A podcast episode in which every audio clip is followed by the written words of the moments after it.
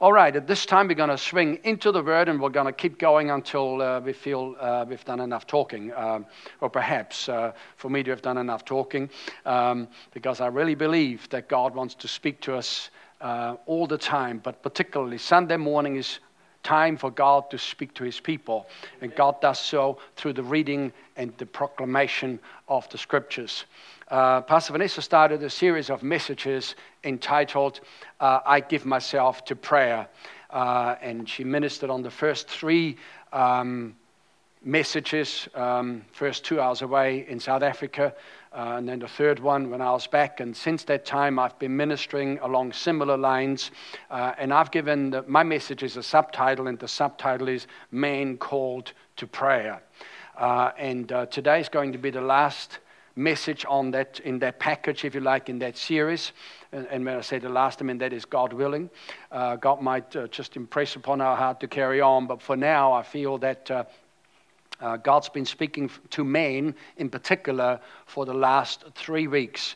Uh, that's where the focus has been. So the focus is number one on prayer, and number two, it is on men called to prayer. And uh, of course, the ladies are praying, and the ladies are part of the sessions too. But it's a little bit like, if I can say this, that this is the last three weeks has been men's meeting on Sunday morning, and the ladies are allowed to listen in and to sit in, and they will get something out of it. But the focus and the spotlight is on the men. All right, praise God. And you know what? The ladies are always thrilled. By the way, uh, I suggest that those sessions have come out of prayer, uh, not just uh, not just Pastor Vanessa and myself praying in regards to God, what are you saying to the church? But there are many ladies have been praying for the men, uh, and God releases a word into the lives of men that is powerful, that is life changing, and that will shift men into their rightful place uh, into their God given place. And, uh, you know, the question is, where are the men? Well, the lady wants to know, where's my man? Well, the lady knows where he is physically. He's like right there, wherever there is. Um, she probably knows where, where he's at uh, uh emotionally. And, and, and, and, but she really wants to know where he's at spiritually. Men, where are you at spiritually? So, men, uh, we are about to launch out into another message. The spotlight is on you this morning, and it shines. excuse me, shines right from heaven on you. All right, so I'm not putting the spotlight on you, it's God's got the spotlight on you and on me. So, with that, I want to read our opening scripture again in Psalm 109, verse 4, where, where David, uh, uh, the shepherd boy, David the king says, I am a man of prayer. Uh, I don't know about you, but I'm somehow inspired by that. I am a man of prayer. And I believe that God wants every man to be able to say, I am a man of prayer. In 1 Timothy uh, chapter 2, verse 8, uh, Paul the apostle says, I desire therefore that men pray everywhere, lifting up holy hands without wrath and without doubting. Uh, and this scripture in particular is addressed to men uh, in the church. Uh, it is particular, it is addressed to the males in the church. Um, and we said that uh, God is calling men to prayer um, and to develop more in the discipline of prayer. And prayer is a discipline. Uh, prayer is also a habit. Uh, and we develop, how many know there's good habits and bad habits? Well, prayer is a good habit. Uh, and God wants us to develop further in that. And we said that the man is the priest in his home and he's the spiritual leader of his family. Um, it's just what the Bible uh, um, tells us. Uh, like it or not, man, you're the leader in your home. Um, and uh, we also said that, that the wife and, and the children are under the spiritual covering of, in her instance, obviously, of her husband, in the lives of the children of their father. Uh, so there is a spiritual covering that is created by the man finding his rightful place uh, in the purposes of God.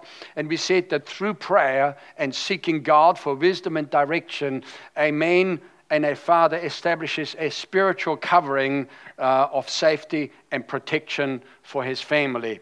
Uh, last week we looked at some research, and I'm still just recapping before we start to cover uh, new ground. But we did some, uh, we shared some research that has been done in regards to the spiritual habits of men, of fathers, and we discovered there that, and this is very clearly shown in research, that the religious practice of the father in the family, above all, determines the future attendance at or absence from church of his children. Uh, and by the way, man, if you've missed any of the last two sessions in particular, but I'd encourage you to go further back and to listen to the messages that Pastor Vanessa has ministered on that particular theme here to get the full package. I'd encourage you to go back to some of that, make sure you don't miss anything. We discovered there that somehow the spiritual condition of the father transfers into the lives of his children. A general statement, I know.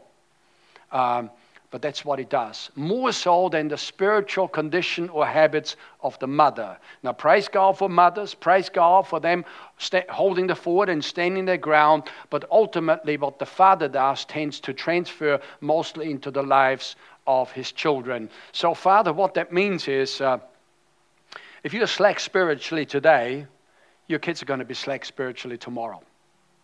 That's the reality of it. If you're winging it today, your kids are going to be bringing it tomorrow. And that's kind of like a kind of a shocking reality when, as men, and we feel the burden and the responsibility of this whole deal that how we go, they will end up going. And uh, so, what we do today will have a bearing on where our children will be tomorrow. And so, with that, I would like to turn to the book of Acts. Um, and by the way, this is a happy day. Guys, this is a happy day today. This is a happy message. All right. Um, I want to turn to the book of Acts, chapter 6, and read four verses out of this passage here. Uh, and, uh, then we want to make some comments on that because I believe, once again, that God wants to speak to mostly to men uh, out of this passage here this morning. As I said, praise God for all the ladies here. Uh, but as I say, you know, this is like a men's meeting where the ladies are allowed to come on board to see what men are talking about when they get together. All right, so there you go. Acts chapter 6, verse 1 it says, But as the believers rapidly multiplied, uh, there were rumblings of discontent. Now remember, the church was just born in Acts chapter 2. Acts chapter 2. Um, the day of Pentecost was the, if you like, the birth of the church. Uh, on the same day, two, 3,000 people got saved. Um, and a couple of days later, a few more thousand got saved. We're now in the middle of revival. This is like just a, just a snowballing, uh, uh, how people came to the Lord and, and so forth. And this is the setting that Acts chapter 6 describes. But it says that the Greek speaking believers complained about the Hebrew speaking believers, saying that their widows were being discriminated against in the daily distribution of food. So the twelve called a meeting of all the believers and they said, We apostles should spend our time teaching the Word of God, not running a food program. Now, here is, uh, here is uh, uh, Peter, if you like, he's not against food programs, but he says, look, he says, people need to run that. That's part of the work of the ministry. We ourselves, as the ministers of the gospel, as the apostles, the prophets, the evangelists, the pastors, and the teachers, our job description is to give ourselves to prayer and to the ministry of the word, to teaching and preaching the word. Um, and so, uh, he said in verse 3, so brothers, he says, select seven men. Everybody say seven men he says, Select seven men who are well respected and are full of the Spirit and wisdom. And we will give them this responsibility. And then we, apostles, can spend our time in prayer and teaching the word. Now, of course, we realize that the book of Acts is actually, if you, if you like, the pattern for what the church is supposed to look like and how the church is supposed to function. Right there, we see the job description of ministers, which for the most part is prayer and ministry of the word.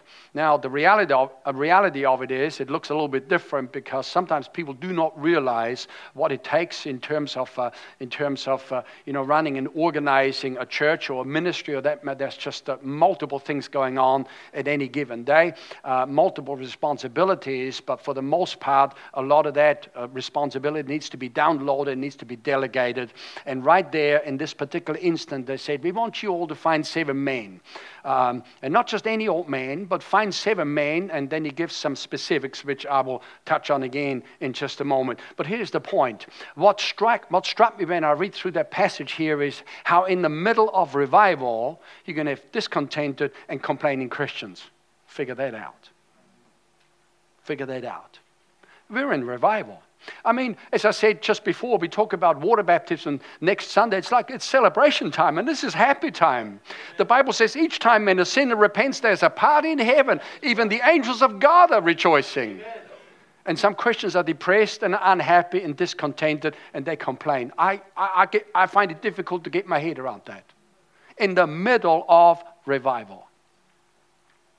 And so the apostles said, All right, time to come together and here's what we're going to do. Uh, he says, I want you guys to find seven men. He says in, in the New Living Translation, he says, um, seven men who are well respected and are full of the Spirit and full of wisdom. So, not, seven men who are not full of themselves, but full of the Spirit. Uh, seven men who are not full of foolishness, but they're full of, the, of wisdom. Amen. All right. And uh, and he says, and I want you to, I want you to bring them together, um, and we will give them this responsibility. Um, now, I should point out that there is no magic aspect to the number seven. It's not so much the number that matters here, it is them being full of wisdom and full of the Spirit of God. And that's, of course, what it's talking about right there full of the Spirit of God. In, the God, in God's Word translation, which is a kind of a, a, a modern translation, he says, Choose seven men whom the people know are spiritually wise. Seven men whom the people know are spiritually wise. And of course, we know that they brought him before them, charged him with this responsibility. The apostles laid their hands upon them and commissioned them for, from, from this work, gave them the authority and the clout to be able to go out and to organize this whole deal and to sort the problems out. Um, and of course, uh, we see here in this passage the choosing of the first seven deacons. Um, All right, deacons. Uh, uh, of course, later on it tells us about deacons and their qualifications uh, that are required in order for them to be able to function in the church. But one of the first qualifications given right there is that they need to be spirit filled. Um, a friend of mine moves uh, within church. Um, structures in and out of uh, what we might call spirit filled and non spirit filled churches, whatever that term may mean. And sometimes it gets called into historic churches uh, to help out with, uh, with um, issues and problems that they're facing.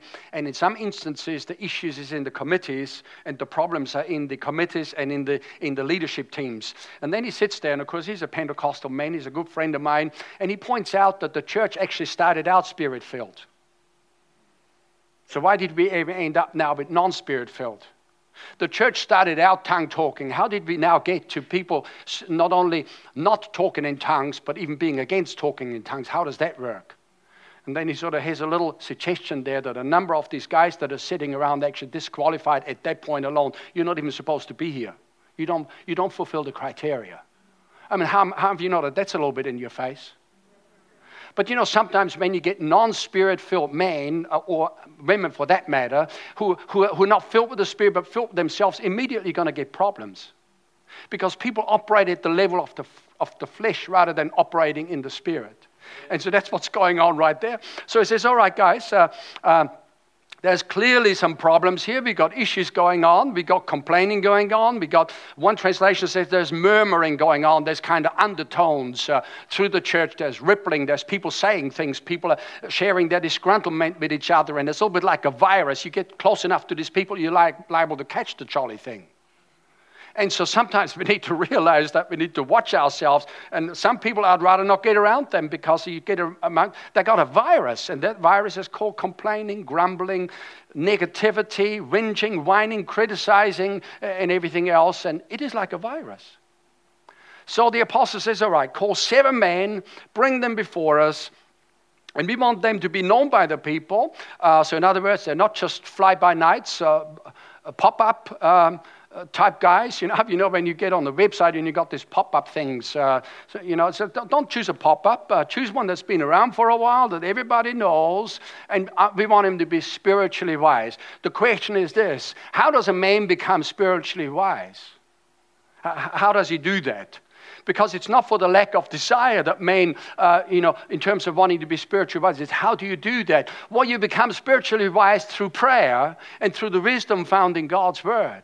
You become spiritually wise by attending the, the various meetings and services that the church puts on where the Word of God is shared and where God's wisdom is shared in regards to how to be a man, and for that matter, for women, how to be a woman. And, and, and, and of course, people are all mixed up today.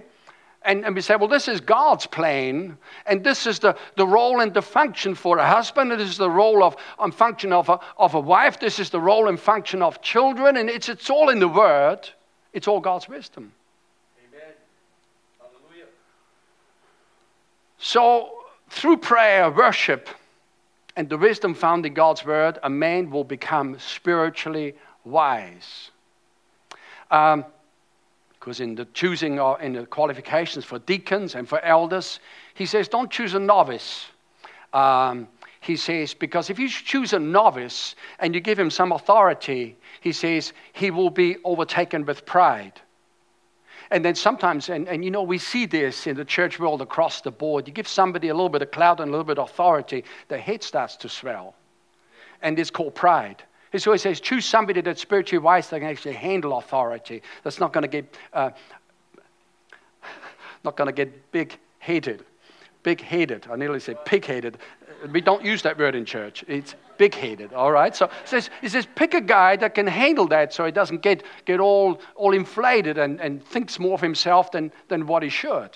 Um, so it's an interesting thing that the problem was actually created by people murmuring people. And said, no, the problem was created by a problem being there. No, no, no, there will always be problems in the church.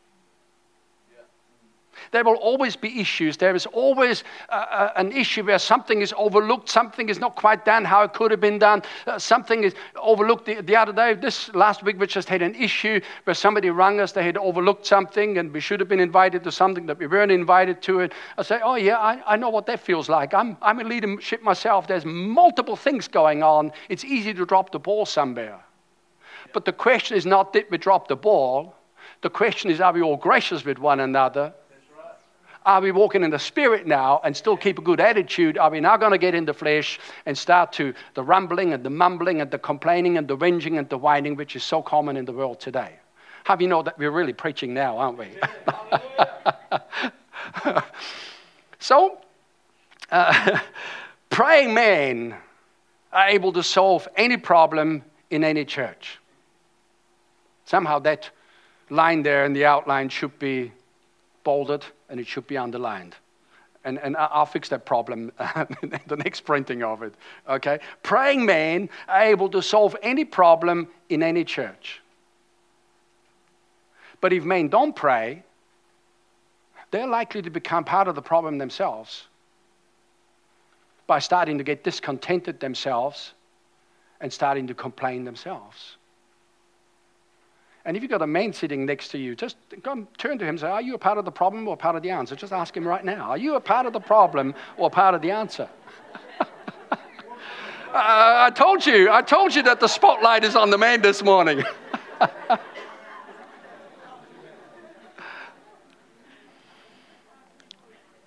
Thank you, Jesus. Ooh. Not uncommon. Not uncommon for people, you know, it speaks there about discontented. It says frustrated. Sometimes people carry frustration around with them, and it surfaces from time to time. Some men carry anger around with them, and it surfaces from time to time. My friend, if you're a man and you're frustrated all the time and you're angry a lot of the time, you're not a praying man. Because in, in prayer, we roll our frustration off onto the Lord. and we receive answers. And sometimes men run around, they're frustrated because they got no answers, but they're not going to the place where we find answers. Amen. Praise God. Discontented and complaining Christians usually don't pray, and praying Christians usually don't get discontented and they don't complain. And here's the punchline you cannot be a praying Christian and a complaining Christian at the same time. That's right. We're doing all right this morning? Amen. For a man to have anger issues, which is not uncommon, I'm a man. I had to deal with my own anger issues. And if it ever, whenever it might rear its head, I still got to deal with it. But anger is the manifestation of an unresolved issue. And for some men, it is a control mechanism. Because some men think that in order to be a man and to be the leader, I got to dominate my family and dominate everybody around me. But the leadership that God has called us into is not a domination leadership, it is a servant leadership. Right. And you don't impose your demand for respect on your family, you earn the respect by being a godly man and by coming into the presence of God and humbling yourself in this place and by praying and by worshiping, by lifting up your hands and to kind of. Uh, you know, it's quite okay. People say, well, the man should know what to do. Well, sometimes the men just don't know. We, we, we're facing issues that we just don't know how to deal with, don't know how to fix. And yet we're fixers. Men want to fix things. The lady, she has a problem, the man wants to fix it. And some issues she wants fixed, but other things she just wants somebody to listen. and we want to fix. And sometimes that's, a, that's like a, it spells problems like right there. Say, all right, you told me the problem. I'm going to go out. I'm going to talk to someone. No, no, no. I just want you to listen. okay. Hallelujah. James chapter 5, verse 13, in the Amplified Translation, is anyone among you afflicted, ill treated, suffering evil? He should pray. Is anyone glad at heart? He should sing praise to God. That is very basic. it's not deep theology here. It says if you've got problems, pray. If you're happy, sing songs. Is, is, is anybody afflicted? Is anybody ill treated? What do people do today? If they feel ill treated, they go and find themselves somebody to complain to.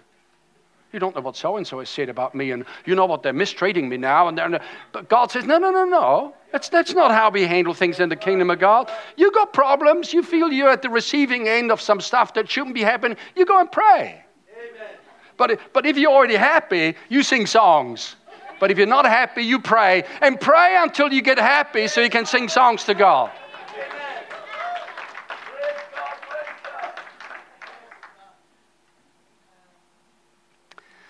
Sometimes people step into leadership and suddenly all hell breaks loose.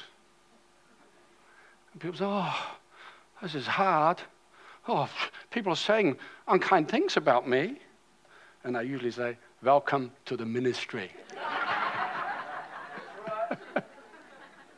because people make it a sport to criticize their leaders. That's what people do in the world today.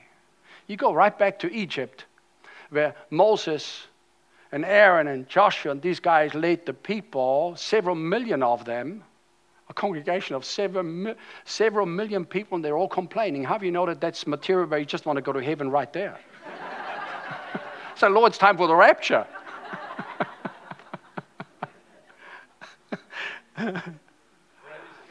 See, he says, if you're ill treated, if you're suffering evil, you should pray. But if you're already glad at heart, you should sing songs. It's very plain, very basic. Yeah. See, God knows that if we pray consistently, we're less inclined to complain. I get around complaining people And I immediately know they're not praying people. I just know it. Because, as we said before, that it is not possible to be a praying Christian and a complaining Christian at the same time. Now, that, of course, does not mean that if we have a concern that we can bring that to the attention of the appropriate people and appropriate parties and so forth. Look, we have a concern here. But, you know, complaining, there is like this murmuring, this under, undercurrent that's running through uh, and everything. And you get it in virtually every company, you get it in every institution where there's people just like always, you know, around a, a tea time, what do they do? They criticize uh, the company, they criticize the management, they criticize this. That's just what people do. But he says, if you're in the kingdom of God, that's not how we operate in the kingdom of God. Is everybody happy this morning? See, complaining and murmuring was one of the five sins that kept Israel out of the promised land. Five sins. 1 Corinthians chapter 10, Paul lists them, five of them to be exact. Murmuring and complaining was one of those five sins that kept them out. The other one was uh, there was idolatry going on. They were, they were lusting after evil things, uh, uh, sexual immorality. There was murmuring and complaining, and there was idol worship. Five sins that kept the people out of Israel. And he says these things are written down for our learning and for our example. You see, people are kept out of the blessing of God through their whinging and their whining. Say, I'm complaining because my life's not good. Listen, your life doesn't get better by complaining. Your life gets better by praying. Amen. Hallelujah. Hallelujah. I'm going to preach to that crowd over here. They might be a bit more responsive over here.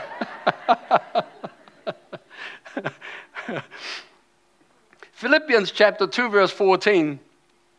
He says, Do all things in fact, let me back up. What does it say here? It says, do some things without complaining and disputing. That's what it says. Do, do a few things without disputing and complaining. no, it says, do all things without complaining and without disputing, that you may become blameless and harmless. It's an interesting thing because we claim, uh, and rightly so, that in God's sight we are blameless, unreprovable, and un, un, uh, unblameable, unreprovable in His sight. And that's our legal position, but here he says you need to become that. Yeah. says you are that as your legal position, but you need to become that. And how do we become that? By no longer operating like everybody else operates through whinging, whining, complaining, and all of that. I'm not sort of talking about that there's anything in particular going on that suddenly, you know, I need to feel to labor the point. But I know how it works in the world. I, get around people. In fact, Vanessa and I had some dealings with some with some with a tradesperson some some weeks ago, a couple of months ago. I mean, all the man did was whinge and complain, complain, and put everybody else down in order to lift himself up and we didn't have a good experience. Should have known. You get around somebody, there's going to be issues there. And you, if that's what's visible, if that's what you see in terms of the tip of the iceberg, what's underneath? And some of that we got to see a little bit later on.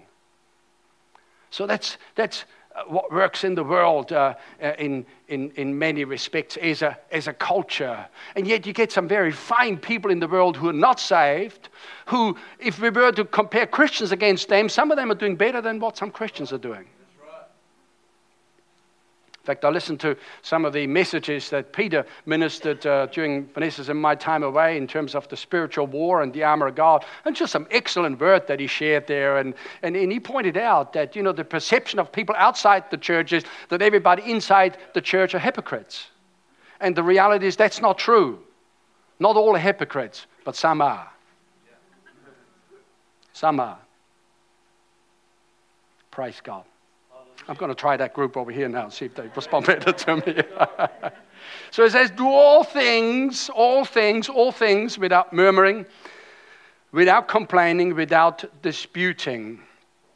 What's disputes? Uh, well, um, we understand that in our judicial system, you've got courts that deal with sort of major issues, criminal activity, and who knows what. But we also got a disputes tribunal where, you know, there's small courts, uh, small, small claims court, that type of stuff, where people just got into a scrap over one thing or other. And so, some instances, I think the way that it works is if there's any sum of money going on that people are disputing about, they say, no, that's mine. Oh, no, it's mine. Or you owe me this. No, I don't owe you that. If it's anything under $20,000, I believe it goes to that. Uh, disputes tribunal, and there's somebody there. They're not necessarily a judge, like you get a high court judge, but you get somebody there that will make a ruling for one or against another and so forth, and then hopefully people abide by that. Um, and sometimes people are pretty sue happy. Uh, they just want to sue. They want, I'm, I'm going to meet you in court. We're going to trash this thing out before the judge and everything. God says, just sort it out uh, and, and, and, and just get this thing uh, on the way. But that's the sport uh, that people play in the world. That whole area of, uh, you know, complaining and getting into disputes is a common sport in the world today. Sport is, of course, quote unquote. See, Christians don't engage in the same sport, uh, and if we don't, we shine as lights, he says, in a crooked and in a perverse generation. It's kind of an interesting passage here that, you know, the whole crookedness and perverseness, people think, uh, oh, surely that means that these people are just, you know, they're all, they're all bank robbers, they're all murderers, they're all, you know, just, you know, uh, everything. No, no, no, just complaining and whinging and whining puts people into the crookedness uh, that the Bible speaks about here. He says, if you don't complain, he says, you shine, you stand out, you raise yourself above all of that. So, uh, the next passage of scripture I want to read here in Luke chapter 22 will deal more with answers, I suppose, rather than kind of pointing out problems, even though Jesus is really still sort of dealing with this very same issue here.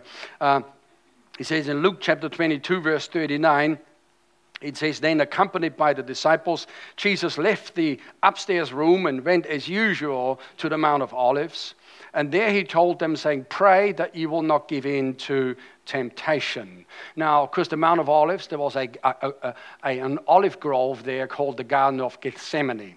Uh, Jesus went there often with his disciples. In this instance, they just had uh, uh, the Last Supper together. They're now going over there, and Jesus is praying. He knows what he's about to face. When they came to capture him and to drag him off and to drag him through some courts, made up false charges against him, beat him and abused him and used him and, and bruised him and everything else, and then hung him on the cross. Jesus knew exactly what's about, what's about to happen. So they're in the Garden of Gethsemane there. They're in this place, um, and uh, he told them, he says, Pray that you will not enter into temptation. Then he walked away about a stone's throw and he knelt down and he prayed. He says, Father, he says, if you're willing, Take this cup of suffering away from me, yet I want your will to be done, not mine. And then an angel from heaven appeared to strengthen him and he prayed more fervently. It's an interesting thing, but sometimes as men, we're facing things that we don't want to do, yet we know that it has to be done because, uh, because uh, that's part of the leadership role that God's given to us in our families. We, have got to make certain decisions. Sometimes they're not always, you know, popular, and sometimes it's not always immediately recognized, but we don't operate arbitrarily. We communicate with our spouse and everything, but somewhere, somehow, a decision has to be made. Well, of course, in this instance, it's much bigger than that. Jesus is facing death, he's facing suffering, uh, he's facing a whole bunch of guys that are coming with swords and with sticks and with clubs to kind of take to him and to, to beat him up before they finally hang him on the cross. And if that wasn't enough, then he had to go to hell on our part and Jesus, on our behalf, and Jesus knew all of that. That was no surprise. So he's now praying. And, uh, and, uh, He's about to t- face a tough time. You know, when we face a tough time, it's good to pray. We've already read that before. Um, and Jesus is saying to his disciples, Look, he says, You guys be praying as well, and I'll be over there. He's praying over there. And the Bible says, An angel came to strengthen him. You see, we get strengthened in prayer. I know about you, but I always feel stronger when I come out of prayer meeting than what I was when I go into it. My faith is always stronger when I come out afterwards because I, we've just prayed, we've just declared scripture, we just de- declared the word, faith rises, and we know that we are serving a God with whom nothing is impossible. Amen. I mean, hallelujah for that. Um, so he says, uh, um, he says, An angel from heaven came, strengthened him, and he prayed more fervently. And he was in such agony of spirit that sweat uh, fell to the ground like drops of blood. And at last he stood up and he returned to his disciples only to find them asleep, exhausted from grief. He says, Why are you sleeping? He asked them, Get up and pray so that you will not give in to temptation. So there's a few things to note. They said that phrase here, pray so that you will not enter into temptation, that is a principle. See, everybody faces temptation. Yeah. Let me tell you, men are facing temptation. Yeah, right. He says, if you pray, you're going to overcome the temptation. If you don't pray, you're liable to succumb. Overcome or succumb. Um, a few things to note here. Jesus successfully resisted temptation. What was the temptation? To bail out. I don't want to do this.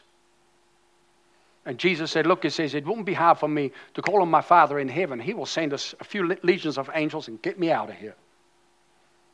But that wasn't the will of God. The will of God was for him to go right through and to be the sacrificial lamb that him, uh, that Jesus and the Father and the Holy Spirit had worked out before, even before the foundation of the world. That was part of the plan of salvation for mankind.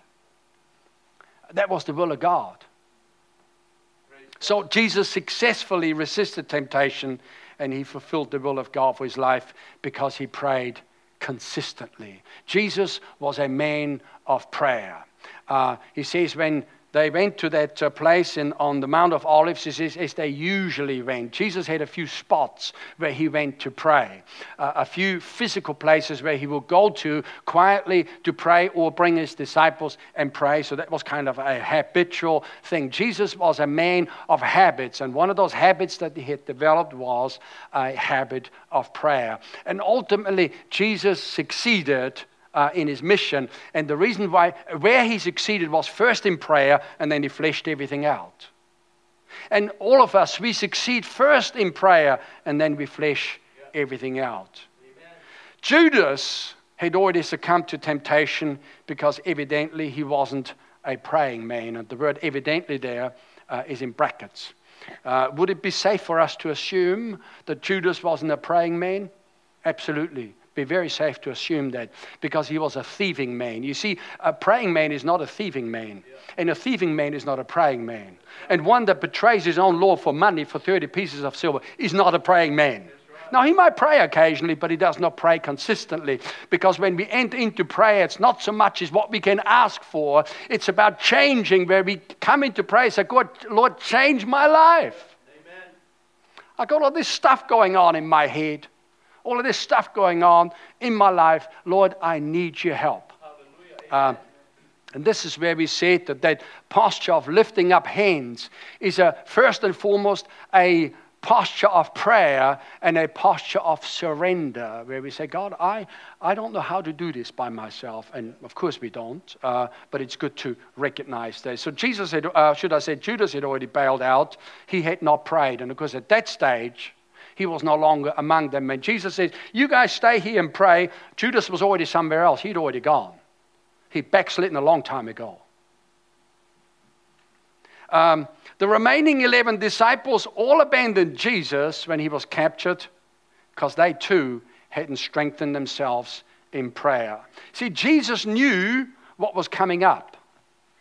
And Jesus told them that he was going to be captured, and they said, "Oh Lord, don't talk like that. That's not that's not positive. That's uh, you know, it's almost like we want to hear positive things." No, he says he says the Son of Man will be lifted up. He will be crucified.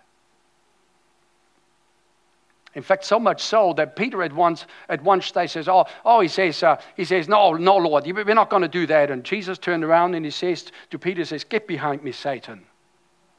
He's the devil speaking through Peter. Get behind me, Satan. Jesus immediately addressed the spirit behind that foul thing. That Peter wasn't walking in the wisdom of God, he walking in the natural, walking in the, in the soulish stuff, and uh, you know, where people interpret things differently from the soulish realm rather than from the spiritual realm. And of course, we know in terms of not having strengthened themselves in prayer, we know that Peter denied Jesus three times before the night was fully gone. Because Jesus, uh, they had supper together. By now it's late. For all we know, it could be close to midnight. They're going to that garden of Gethsemane there on the olive grove there. They're praying. And then people come and capture Jesus, drag him away. And then he's put before courts in the middle of the night. And Jesus turned around, and as they drag him off, he turns around and he says to Peter, He says, Peter, he said, because he says, I will not leave you. He says, I, am going to be absolutely with you. Jesus, uh, Peter meant right. He meant well, but Jesus says, no. He says, before the, before the rooster crows, he says, you're going to deny me three times. Right. Now, how many, know, how many of you grew up on the farm? How many of you know that the rooster crows early. Like sometimes they start so early you want to wring their necks. Like I mean, I mean, it's not even they, don't even wait for sun, sunlight to come up. As soon as it's slightly, you know, they start crowing. And and so for all we know, this is almost midnight and not four hours later, at three o'clock in the morning. For all we know, four o'clock perhaps. Peter had denied Jesus three times. Why is that? Well, he said, pray. He says, temptation is about to happen. Yeah, right. But pray. Temptation is about to happen.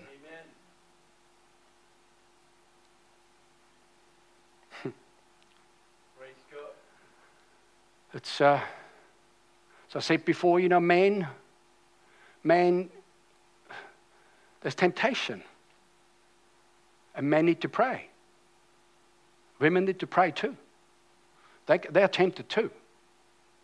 Uh, it's not always the same kind of temptation or the same types of temptation. But if we pray, we are strengthened yeah. in prayer. Right. I was uh, headed off to South, my annual trip to South Africa, and in this instance, uh, Vanessa, we had decided for her to stay behind uh, back here, and so I went by myself, which is not really my preference, but anyway, I felt that it was important for me to be there had a wonderful conference, had all the co- meetings, all the connections, everything was wonderful. And um, in one instance, when I came home from the meeting, um, in fact, I was, uh, this is morning now, I'm getting ready to go for breakfast. I've just come back for doing a, a jog around the hotel complex, which is a large complex. I come into the you guys impressed, are you? Because I was out running in the morning. I was impressed too. I was very impressed with myself. I'm out running. And so, anyway, uh, hotel foyer downstairs, steps going up, and then two wings off to the rooms. And I'm headed up, up to my room. And uh, on the way out, I noticed that there was a lady sitting there in that little upstairs foyer area. And as I headed out, and she sort of turned around and smiled and, uh, and, and thought nothing of it and dipped my around, come back. And so now she's calling to me. Uh, and you know, being the person that I am, I don't like being rude. I was in a hurry because I was uh, uh, due to get cleaned up and then go and have breakfast and start my day. And because I, I typically have breakfast with Pastor Byrne and with Pastor Nain, who many of you know. Um, and um, so she sort of starts talking, and I had a bit of trouble hearing, so I'm going over there, and she says, "Oh, uh, you're out running." I says, "Yes." Uh, and so somehow it's just sort of it was a bit strange, a bit unusual. Uh, like, oh, how do you feel? I said, I'm feeling great. Uh, and um, and uh, and some she says, so what, what are you going to do now? And I'm thinking, this is a bit of a personal question now. It's like it's, it's just standing in a hotel foyer upstairs, not anybody around. Here's this lady, she's asking, what, what are you going to do now? And well, I'm about to have a shower. So I'm not telling this woman I'm about to have a shower. So I sort of thought, uh, no, I will just go, go, get a little cleaned up and then I'll have breakfast. And, uh, and then she says, Oh, would you like me to come and massage your back? and I says, No, thank you. I'm about to meet somebody and I'm out of there like a shot. I'm out of there like a shot.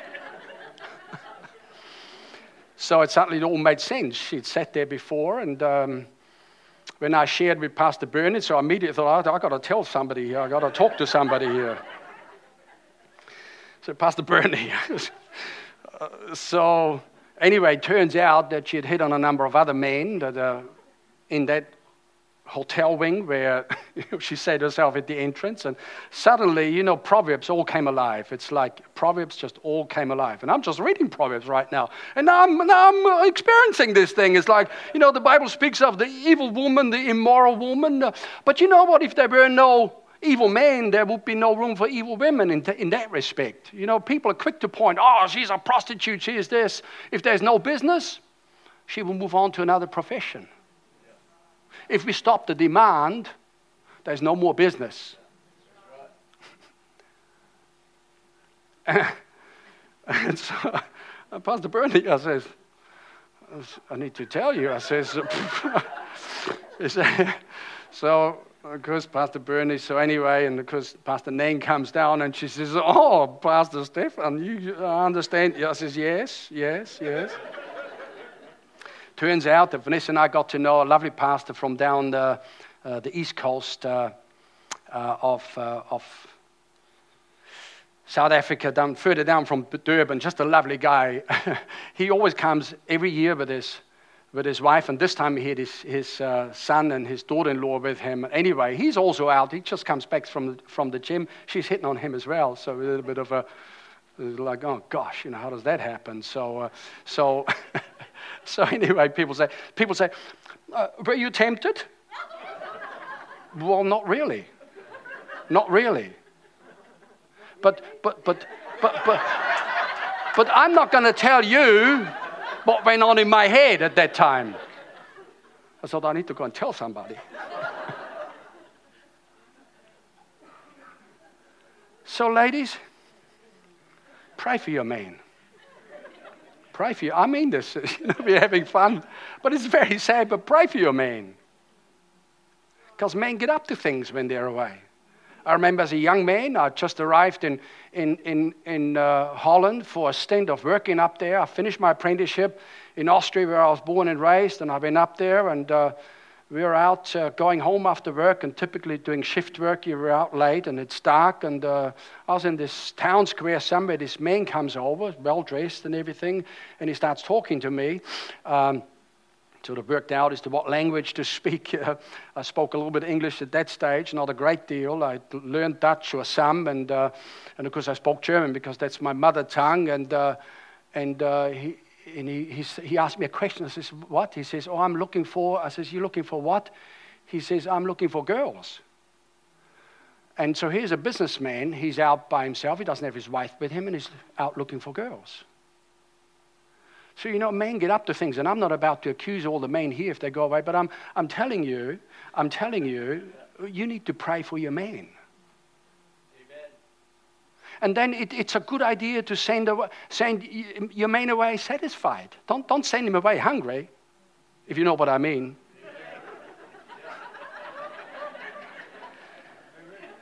You don't send a man through the supermarket. When I go shopping and I'm hungry, I always end up buying more than what I should. You know, it's just a problem.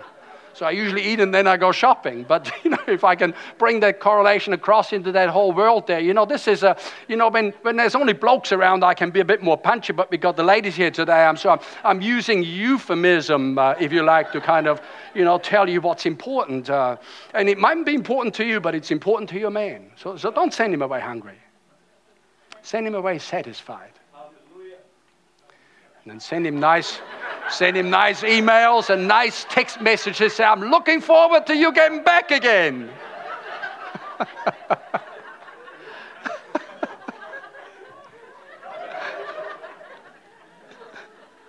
and he can't wait. he can't wait. See, ultimately, only a praying man can successfully resist temptation and fulfill the will of God for his life. Ultimately. That doesn't make every man a bad man, absolutely not. The good men come under temptation. But if they haven't prayed, they're not in a good place, and a good space, and everything, and then men succumb to temptation.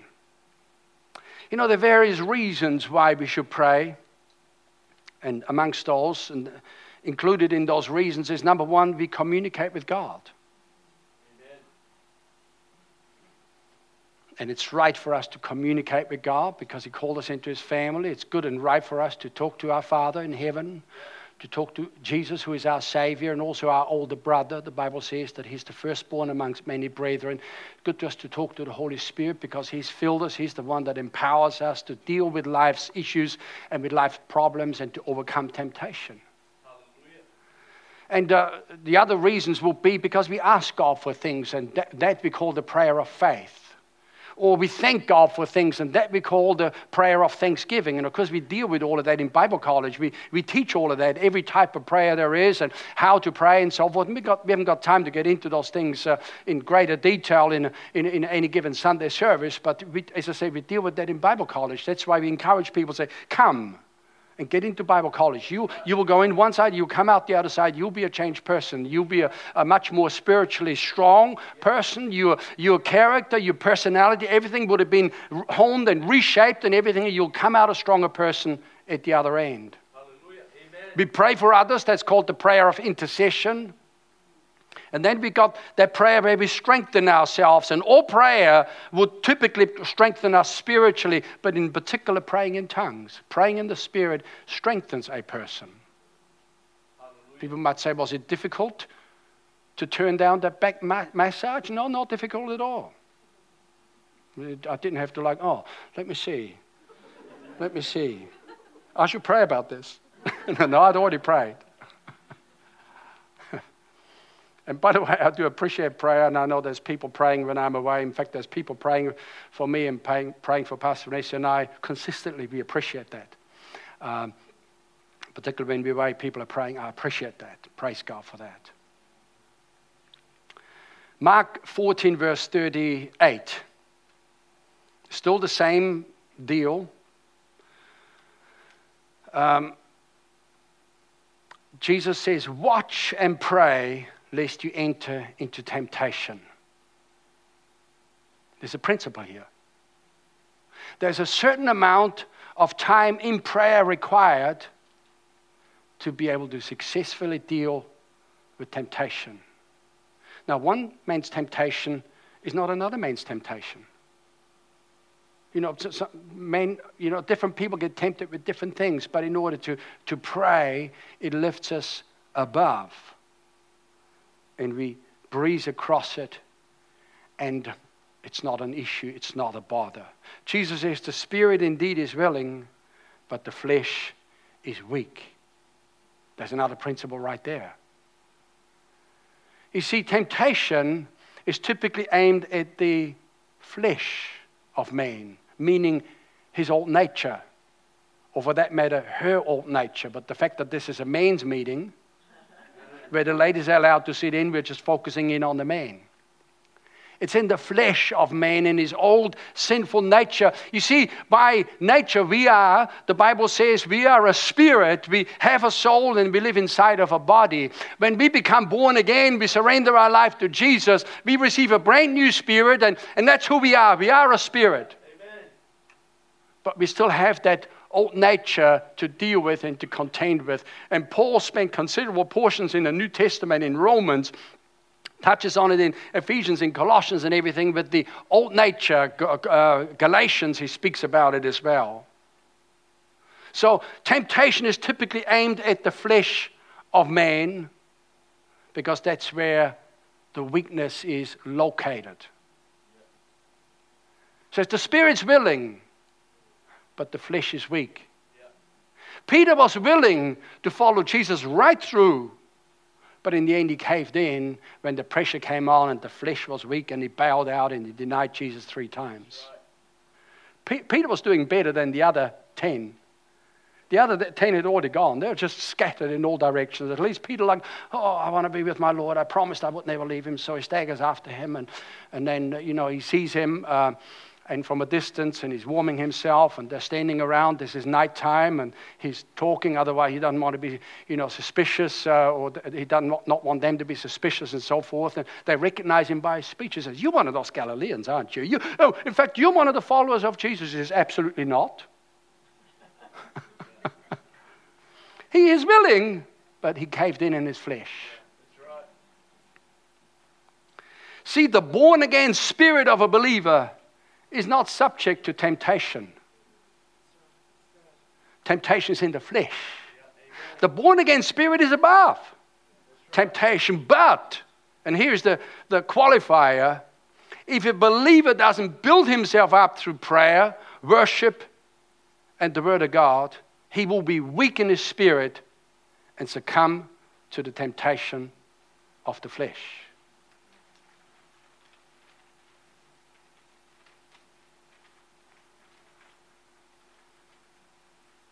And this is the deal.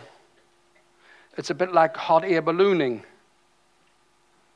You've got to blow in enough hot air into this thing so that it lifts itself above all the roofs of houses, all the power lines, the hills and the mountains, and then it soars across.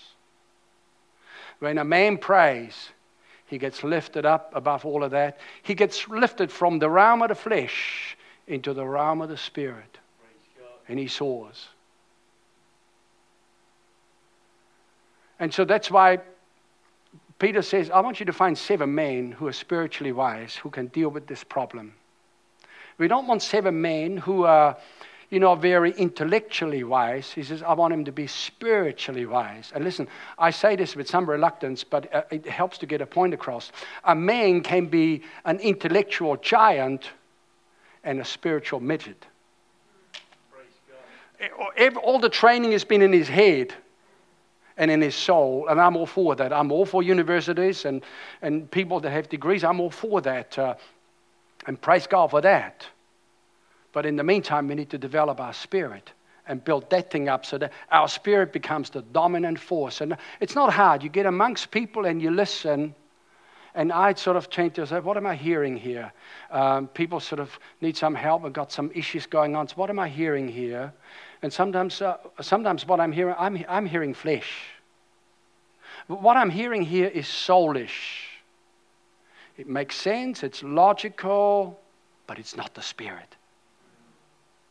And a man may try to soar in the Spirit, but if he hasn't prayed, he's just sitting flat on the ground, just sliding along and interpreting everything in the natural and intellectually and academically. What we're talking about is not an academic exercise, it's a spiritual exercise.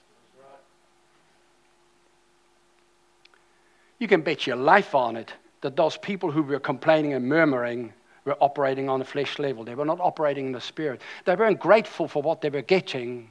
They were whinging and complaining because others was getting more than them.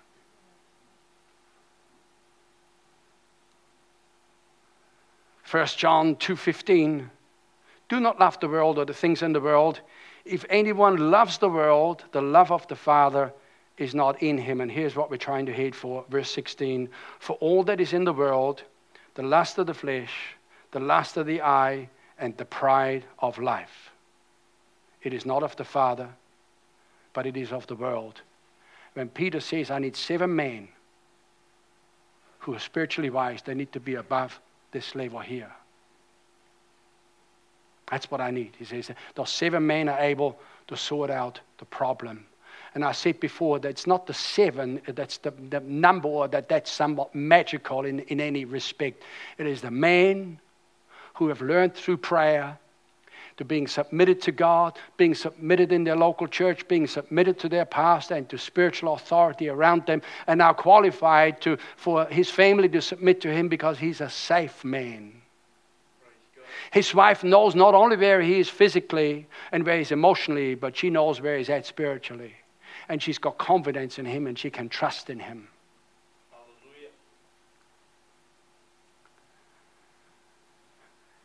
And the world is passing away, verse 17, and the lust of it, but he who does the will of God abides forever. And let me close with this statement only a praying man can rise above the level of the flesh, rule his life from his born again spirit, and do the will of God for his life.